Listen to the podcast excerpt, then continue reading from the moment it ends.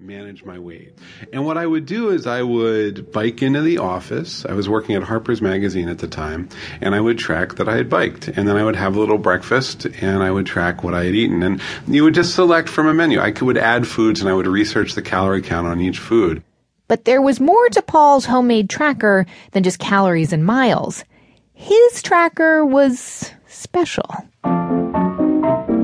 So I'd come in and I'd write, here's how I'm feeling, and I'd put a little picture in. And I made all the pictures black and white, and I made the whole thing look like an old receipt book from like the 20s.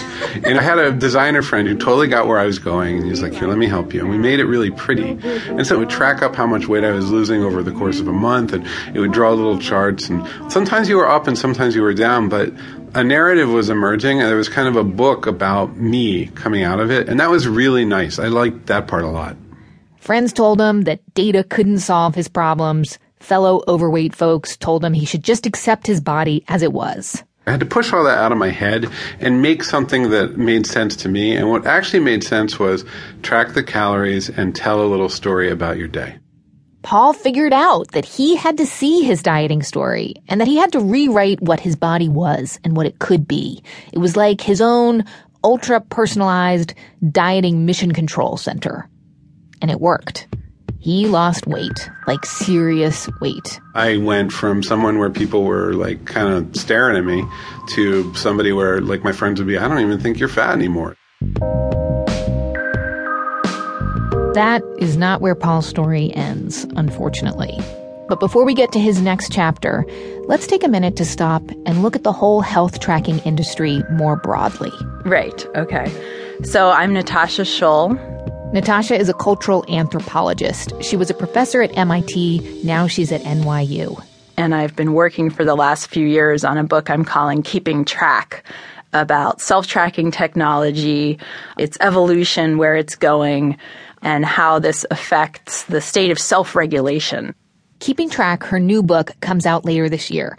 But Natasha's also really well known for her previous research into how slot machines are designed to keep people coming back for more. And it is so interesting to hear how these two ideas about self-regulation and addiction relate. There's so many ways in which we're using screen technology and interactive technology to regulate ourselves today. The regulation I was talking about in the book on addiction and technology with slot machines was a kind of regulating yourself away, escaping yourself. Yeah. But what I noticed with the rise of Fitbit and so many of these new tracking technologies was self-regulation in a different direction not so much escape, but more how to be in touch with the self, how to better manage the self. It's almost the opposite. Natasha says different types of people use these tools in different ways. It's kind of like a spectrum. And the voice memos we got from you, dear listeners, and actually my own experience too, they really show just how wide that spectrum can be. Being able to log and track and quantify every bit of what I was eating and what I was doing is the only way I've been able to lose weight before. I went from almost 300 pounds now to beneath 190.